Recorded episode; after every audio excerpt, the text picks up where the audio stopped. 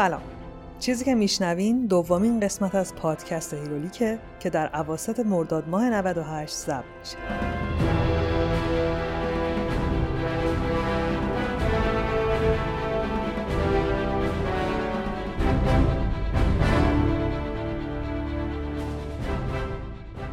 هیرولیک در مورد قهرمان است. در واقع ابر قهرمان ها و کتاب های مصور و فیلماشون. من تو این پادکست اول از چرایی به وجود اومدن این کاراکترها میگم و تو قسمت های بعدی میرم سراغ اصل کاریا. یعنی تو هر قسمت یک superhero معروف رو انتخاب می‌کنم و از بدو تولد تا همین امروز خط داستانی و تغییرات شخصیتیش رو تعریف و تحلیل می‌کنم. فیلم های کتاب های موفقشون رو هم حتما معرفی می‌کنم. یه سری نکته رو دفعه قبل گفتم الانم میگم و قول میدم دفعه آخر باشه. دیگم تکرار نکنم. اول اینکه من از منابع مختلفی استفاده می‌کنم. ولی در واقع چیزی که میشنوین تحلیل و برداشتای خودمه. دوم اینکه مطمئنا چیزایی هست که ممکنه جا بمونه یا ذهن من کلا به اون سمت نرفته باشه. بنابراین از هر گونه معرفی منبع و شخصیت استقبال می‌کنم. نکته اختصاصی این قسمت هم اینه که باید یه تشکر ویژه بکنم از مرحوم علی معلم و مجله سینماییش دنیای تصویر. من برای نوشتن این اپیزود کمک خیلی خیلی زیادی از این مجله و نویسنداش گرفتم چون بهترین منبع ترجمه شده ای بود که پیدا کردم. خلاصه علی معلم عزیز روحت شاد و به قول بردیا هنرت جاودان. تو قسمت قبلی یکم در مورد دلایل تولد ابرقهرمانا و همینطور سیر شخصیت پردازیشون گفتم. اگه نشنیدین و دوست دارین از اولش با هیرولیک همراه بشین برین اول اونو گوش بدین بعد بیاین این بر زیادم نیست. حوصلتون هم سر نمیره. حالا تو این قسمت می‌خوام در مورد دو تا از بزرگترین کمپانیای ساخت کامیکا یا همون کتابای مصور و خالق محبوب ترین شخصیت های بد و خوب این کتابا حرف بزنم. از کمپانی دی سی، آفریدگار سوپرمن و بتمن و جوکر و از مارول و آیرون منش و کاپیتان آمریکا و اونجرز. سعی می‌کنم خیلی وارد تاریخ و جزئیات نشم که خسته نشین. ولی برای اطلاعات دقیق تر می‌تونین به شبکه های اجتماعی هیرولیک برین و اگه سوالی هم داشتین کامنت بذارید. من همه سعیم می‌کنم که جواب درست رو براتون پیدا کنم. من فائق تبریزی هستم و به کمک بردیا برجسته نجات این پادکست رو تهیه می‌کنم. این شما و این دومین قسمت از پادکست هیرولیک.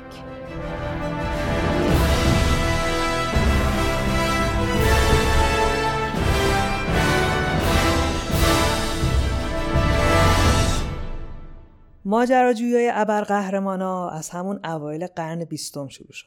مهاجرین فقیر اروپایی و آسیایی برای رسیدن به آرزوهاشون همه چی رو ول کرده بودن و به سرزمین تر تازه آمریکا اومده بودن. سرزمینی که می‌شد هنر رو تو مجله های ارزون قیمت و کاهی یا های کوچیک و کثیف سینما پیدا کرد. جایی که صنعت سرگرمی ارزون و خریدنی بود و لازم نبود با حسرت پشت درای سالن‌های مجلل تئاتر و اپرا وایسی و های چیتان پیتانی رو ببینی که به نظر نمیومد حتی داره بهشون خوش میگذره. تو آمریکا خبری از این زرق و برقا نبود.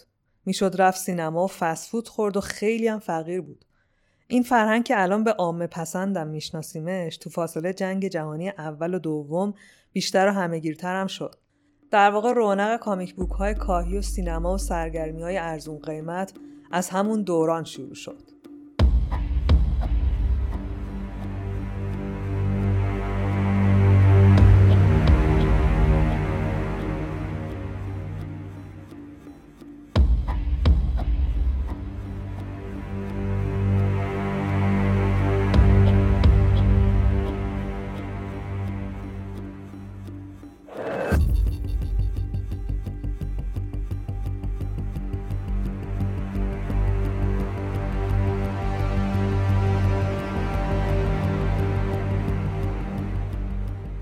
برگردیم به کامیک.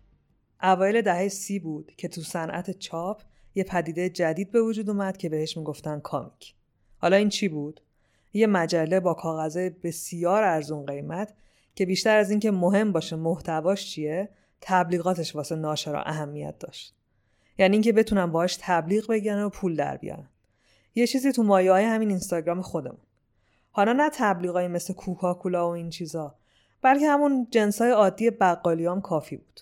تو این مجله ها داستانایی هم که چاپ می‌شد همه جور ژانری داشت و بسته به اینکه اون روزا چی تو بورس بود تم این داستان هم عوض می‌شد.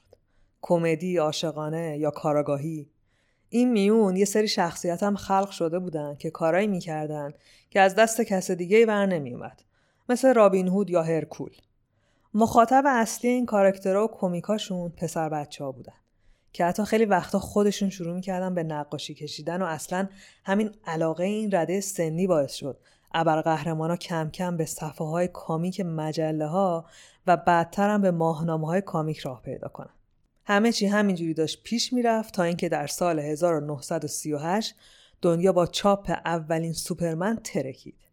یه ابرقهرمان کاملا اورجینال که از یه سیاره دیگه اومده بود و مجبور بود رو زمین زندگی کنه و تبدیل بشه به یه منجی که قدرتش اول و آخر نداره. من اینجا خیلی چیزی از خالقش و نویسنده و ایناش نمیگم چون قرار تو قسمت بعدی مفصل در موردش حرف بزنم و پدر جد سوپرمن رو بیارم جلو چشاتون یا حالا گوشاتون. فعلا همین رو داشته باشین که سوپرمن خلق شد و همه مجله کامیک به تکاپو افتادن تا سوپرمن خودشون رو تولید کنن. یه ماه هم نگذشت که همه جا پر شد از بدلا یا copycat های سوپرمن. در اصل با اینکه لفظ ابرقهرمان یا superhero قبل از انتشار سوپرمن هم وجود داشت و ناشناخته نبود ولی در واقع شهرت ابرقهرمانا از خود ایشون شروع شد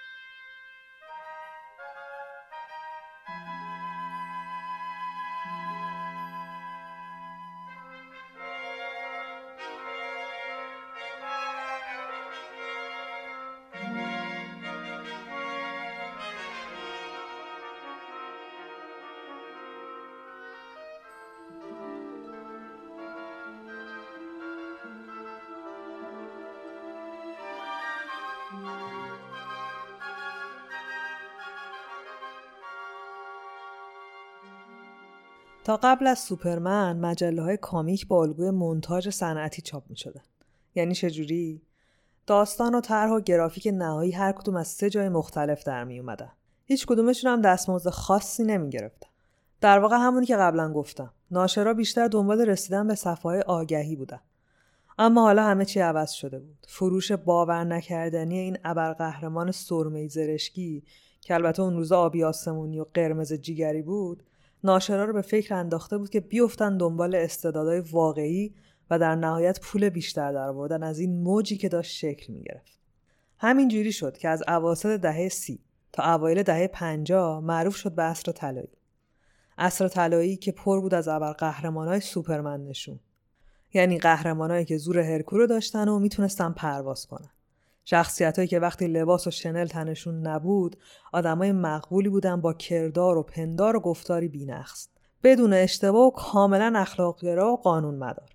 که خب قابل حدس هم هست که اکثرشون فراموش شدن یا نویسنده مجبور شدن که تغییرشون بدن تا یکم قابل درکتر بشن. چیزی که جالبه اینه که سوپرمن هیچ وقت نیاز به این تغییر شخصیت نداشت. به طرز شگفت انگیزی بیعیب و نقص بودن این قهرمان فضایی برای همه به قدری دلنشین بود و هنوزم هست که همونجوری که تو قسمت قبل گفتم شاید چند لایه کردن شخصیتش و در واقع اضافه کردن پیچیدگی های روحی روانی به مناف استیل یکی از اولین اشتباهاتیه که دنیای سینمایی کمپانی دیسی تو این چند فیلم اخیرشون کرده بود. که حالا اینم می‌ذاریم تو قسمت بعدی مفصل در موردش حرف می‌زنیم خلاصه اینکه عصر طلایی و قهرمانای بیعیب و نقصش دووم زیادی نداشتن. اوایل دهه پنجاه دیگه خبری از خلاقیت نبود.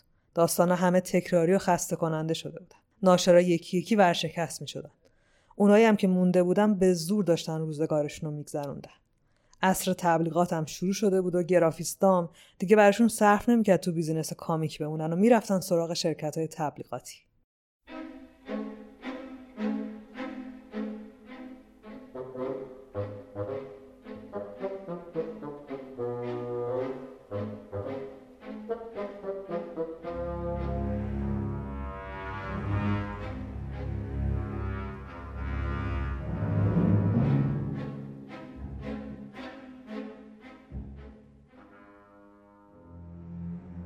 نیمه دوم دهه پنجاه میشه آغاز دوره دوم یعنی عصر نقره‌ای comic. DC که یکه‌تاز دنیای comic بود شروع کرد به خلق شخصیت جدید و بازنویسی کاراکترهای قبلی. اما اتفاقی که بیشتر از هر چیز دیگه به این صنعت یه جون تازه داد ظهور کمپانی مارول بود که اون موقع به نام اطلس و تایملی میشناختنش. مارول با نویسندهایی مثل استن لی و طراحهایی مثل جک کربی شروع به خلق کاراکترها و داستانایی کرد که سبکشون با دیسی فرق داشت. منبع الهامشون از دنیای واقعی و اتفاقایی بود که داشت تو کل جهان میافتاد. در واقع بیشتر شخصیتایی که ما الان تو فیلم های مارول می‌بینیم بین سال 1960 تا 66 نوشته شدن و از اون موقع با توجه به اوضاع و احوال دنیا بروز شدن تا همین الان. خلاصه محبوبیت کامیکا بیشتر شد ولی هنوز به جایی نرسیده بود که صنعت سینما به جز ساخت چند تا کارتون کودکانه بخواد توجهش به همچین چیزی جلب بشه. توی دهه هفتاد بود که دیگه کامیک به عنوان یک سرگرمی و در واقع هنر مستقل جای خودش رو باز کرد و همه مجبور به پذیرشش شدن. اما توی این دوره یعنی دوره سوم که اسمش میشه عصر برونزی تغییرات بزرگی اتفاق افتاد. کامیکا شروع کردن به پرداختن به مسائل سیاسی و اجتماعی و مثل سینمای اون دوره مخصوصا سینمای اروپا خیلی ساختار شکر و افسار گسیخته روایت های ابرقهرمانی رو تعریف کرد. همین که نگاه ها به کامیک طوری شده بود که اون رو به شکل یک هنر می‌دیدن هنرمندا هم دوباره جذب این صنعت جذاب شدن و همین باعث کشف نابغه هایی شد که داستانه که می نوشتن و طراحی می‌کردن خیلی فراتر از مجله های ساده و برنامه کودک تلویزیون بود. تو همین دوره هم اولین اختباس بزرگ سینمایی از سوپرمن ساخته شد و قهرمان یک کتاز دیسی روی پرده جادویی به پرواز در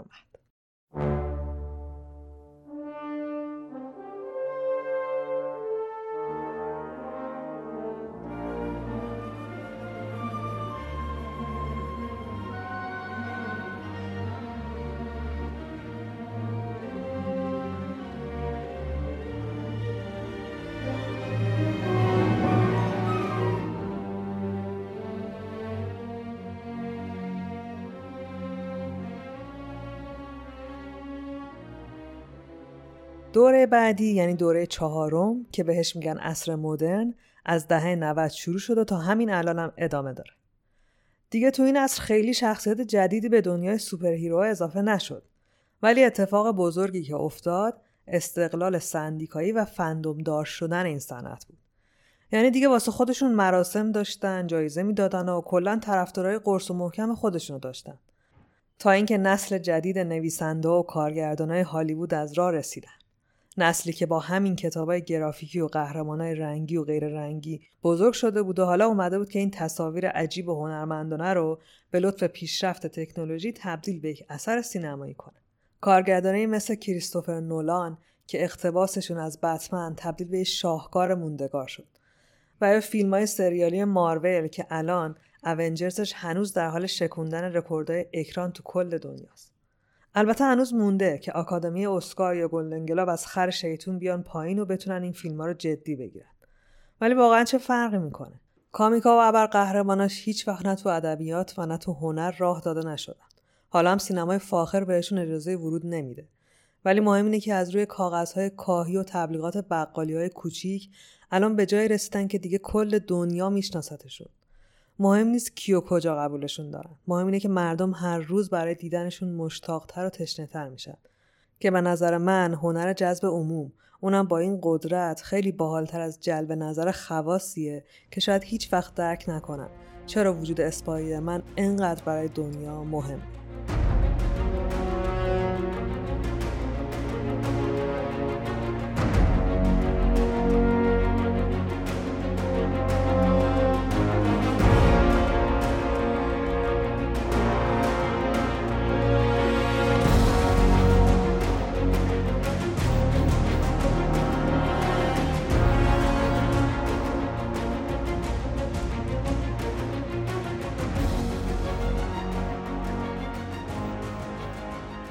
خب خیلی اجمالی در مورد چهار دوره کامیکا براتون گفتم. عصر طلایی، عصر نقره‌ای، عصر برونزی و عصر مدرن. حالا می‌خوام خیلی اختصاصی تر برم سراغ مارول و دیسی دوتا از بزرگترین و موندگارترین کمپانی های کامیک که دیگه میشه گفت امپراتوری این صنعت واسه خودشونه. از همون 80 سال پیش تا الان هم تا بوده بین طرفداراشون جنگ و دعوا بوده. چه وقتی فقط تو روزنامه و مجله می‌شد دنبال ابرقهرمانا گشت. چه حالا که اصر سینما و اینترنت و کلا گلریزون اطلاعات. این دعوا هم برای طرفدارا خیلی جدی و حیثیتیه. همینم هم کار دوتا کمپانی رو سختتر می‌کنه. به نظر خود من خیلی نیازی هم به دعوا نیست چون سیر داستان و کلا تعریف کاراکتری و قهرمانی شخصیت ها برای هر دو کمپانی کلا با هم فرق داره. و لزومی نداره که حتما یکیشون رو دوست داشته باشیم. در واقع جهان بینیشون با هم فرق داره که یکم اینجا براتون بازترش می‌کنم از DC شروع می‌کنم از خالق سوپرمن و بتمن و Wonder Woman و Green Lantern و آکوامن و شزم و اینا تعدادی از قهرمانای بی همتای DC هن. کاراکترهایی که خدای‌گون طراحی شدن و پیکر تراشیده‌شون را هم میشه مثل مجسمه های یونان تو موزه ها به نمایش گذاشت. دیسی در واقع الگوی سفر قهرمان که دو قسمت قبل توضیح دادم و کامل رعایت می‌کنه. برای یادآوری فقط بگم که سفر قهرمان در واقع یه سری مرحله است که تقریبا تمام اسطورهای کتابا و فیلمها پشت سر میذارنش. همون ساختار ثابت و اسطورهای کلاسی که قدرتی بهشون میده که جای هیچ سوالی برای کسی باقی نمی‌ذاره. مثلا هیچ کس از خودش نمی‌پرسه سوپرمن از کجا اومده و اصلا چرا روی زمین زندگی می‌کنه. نمی‌پرسه این قدرت های بی اصلا چرا باید وجود داشته باشه و مگه سیاره کریپتون چه فرقی با زمین داره که اونا اینقدر خفنن و ما نیستیم. تنها چیزی که مهمه قهرمان بودنه.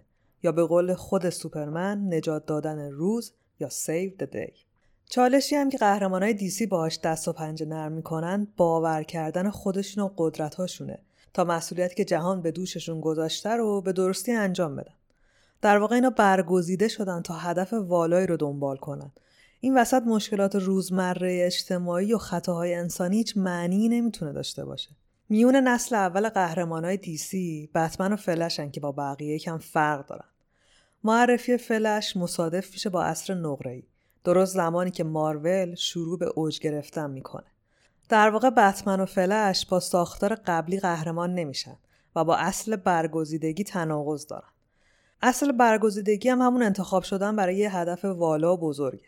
سوپرمن انتخابی برای چیزی که هست و قدرتهایی که داره نداشته و انگار مثلا انتخابش کردن. ولی خب بتمن اینجوری نیست دیگه. شرایط سوقش داده به این سمت. ولی انتخابش در نهایت با خودش بوده. همین میشه که مارول بتمن رو کاملا زیر نظر می‌گیره و به گفته استنلی نویسنده فقید مارول در واقع این بتمنه که الهام بخش خلق خیلی از شخصیت های مارول میشه. ولی بازم تفاوتی که بتمن و فلش با های مارول دارن روی کردیه که بعد از به دست گرفتن قدرت پیش می‌گیرن. بنابراین شاید خلق و چگونگی قهرمان شدنشون برای مارول جذاب بوده. ولی راهی که پیش می‌گیرن چیزی نیست که مارول برای قهرماناش انتخاب کنه.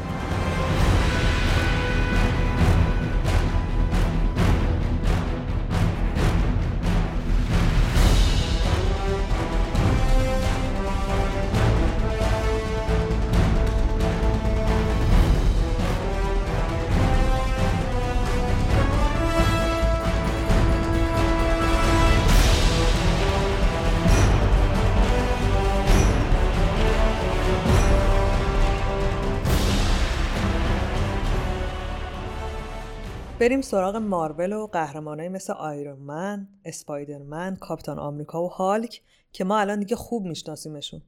اینا از نظر شخصیتی فرقی با آدمای معمولی ندارن. یعنی به رتبه و مقامی نرسیدن که بهشون یه قدرت ماورایی خدایگون داده بشه. ابر قهرمانای مارول معمولا در اثر یه اتفاق قدرتشون رو به دست آوردن.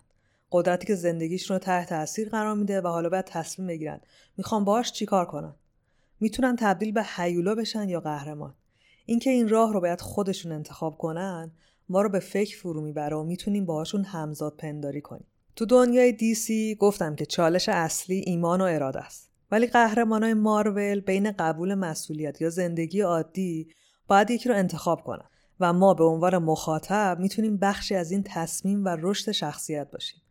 جهانبینی مارول منطبق بر اصل رئالیسمه جایی که معجزه با اون حجم اتفاق نمیافته. من نمی‌خوام اینجا بگم که مارول تخیلی نیست و همه چی خیلی واقعی یا نه. من دارم دوتا دنیا رو با هم مقایسه می‌کنم. هالک شدن در هر دنیایی اصلا رئال نیست. ولی مسیر تبدیل شدن بروس بنر به این حیولای سبز رنگ خیلی واقعی و قابل هضم تره تا مثلا زندگی یه زن افسانه توی جزیره که فقط زنا تو اون زندگی می‌کنن و قدرت های ازلی دارن. که واندر وومن منظورمه. خلاصه که میشه تو دنیای مارول یه نقشه هوشمند و دقیق پشت تمام اتفاقا احساس کرد. اینجوری نیست که مثل دیسی نشونه ها رو دنبال کنی تا به معنا برسی. نشونه های مارول بر اساس شهود شخصی به وجود میان. پس تو دنیای مارول داشتن قدرت ویژه ملاک صرف برای قهرمان بودن نیست. بلکه راهی که انتخاب می‌کنی تا از قدرتت استفاده کنی تو رو تبدیل به هالک یا آیرون من می‌کنه. می‌دونم که دارم یه جوری حرف می‌زنم که انگار مارول جالب تره ولی اینجوری نیست قهرمان کلاسیک ریشه های خیلی عمیقتری تو باورهای مردم داره و حتی به نظر من خیلی وقتا کنار اومدن باش راحت تره. مثال خوبش هم همیشه سوپرمن بزرگ و خارق است. کارکتری که اصلا هیچ مسئولیتی رو دوش تو نمی‌ذاره و وقتی هست می‌دونی که نجات پیدا می‌کنی. لازم نیست فکر کنی الان می‌خواد چه تصمیم بگیره یا نکنه یه وقت وسوسه سراغش بیاد یا توی یه موقعیتی قرار نگیره که به خاطر انتخاب بین بد و بدتر تو رو بکشتن بده. نه سوپرمن نیازی به این انتخاب نداره. قدرتش باعث میشه که نیروی شر از بین بره و هیچ جای سوالی باقی نمونه. قدرتی که از بد به تولد داشته و تنها چالشش پنهان کردن هویت واقعیشه. اونم واسه آسیب نرسوندن به آدمایی که دوستش دارن و دوستشون داره. ولی مثلا تو اونجرز اصل آلترون یه شهر کاملا از بین میره تا تیم ابرقهرمانا بتونن دشمنی که در اصل زایده گوش سرشار تونی استارکر رو شکست بدن. خیلی ها می‌بینن و کلا گند از این به بار میاد. ولی ما میبخشیمشون چون اونا مثل ما انسانن. اما وای به حال روزی که سوپرمن همچین خطایی بکنه. می‌تونم همین الان راهپیمایی های طرفداراشو تو خیابون ببینم که خشمگین و دل شکسته دارن به باعث و بانیش فوش میدن. به حال که طرفدار هر دو تا کمپانی بودن اتفاقا خیلی باحالتره. گاهی از دست انتخابای مارولیا هرس بخوری گاهی هم با خیال راحت بشینی و در حالی که داری پاپ کورن می‌خوری واندرومن خوشگل و خوشهیکل رو ببینی که با اون اندام تراشیده داره پدر جد دشمناشو میاره جلو چششون. مهم اینه که اینا دو تا دنیای متفاوت هستن و دارن به کارشون ادامه میدن و سازنده هاشون هم انقدر باوش هستن که بدونن واسه چه دوره ای کدوم قهرمانشون رو رو کنن. خب اینم از این. تو قسمت بعد می‌خوام کلا برم سراغ سوپرمن. هرچی که به نظرم جذاب باشه رو براتون تعریف می‌کنم. قسمت بعدی رو پس از دست ندید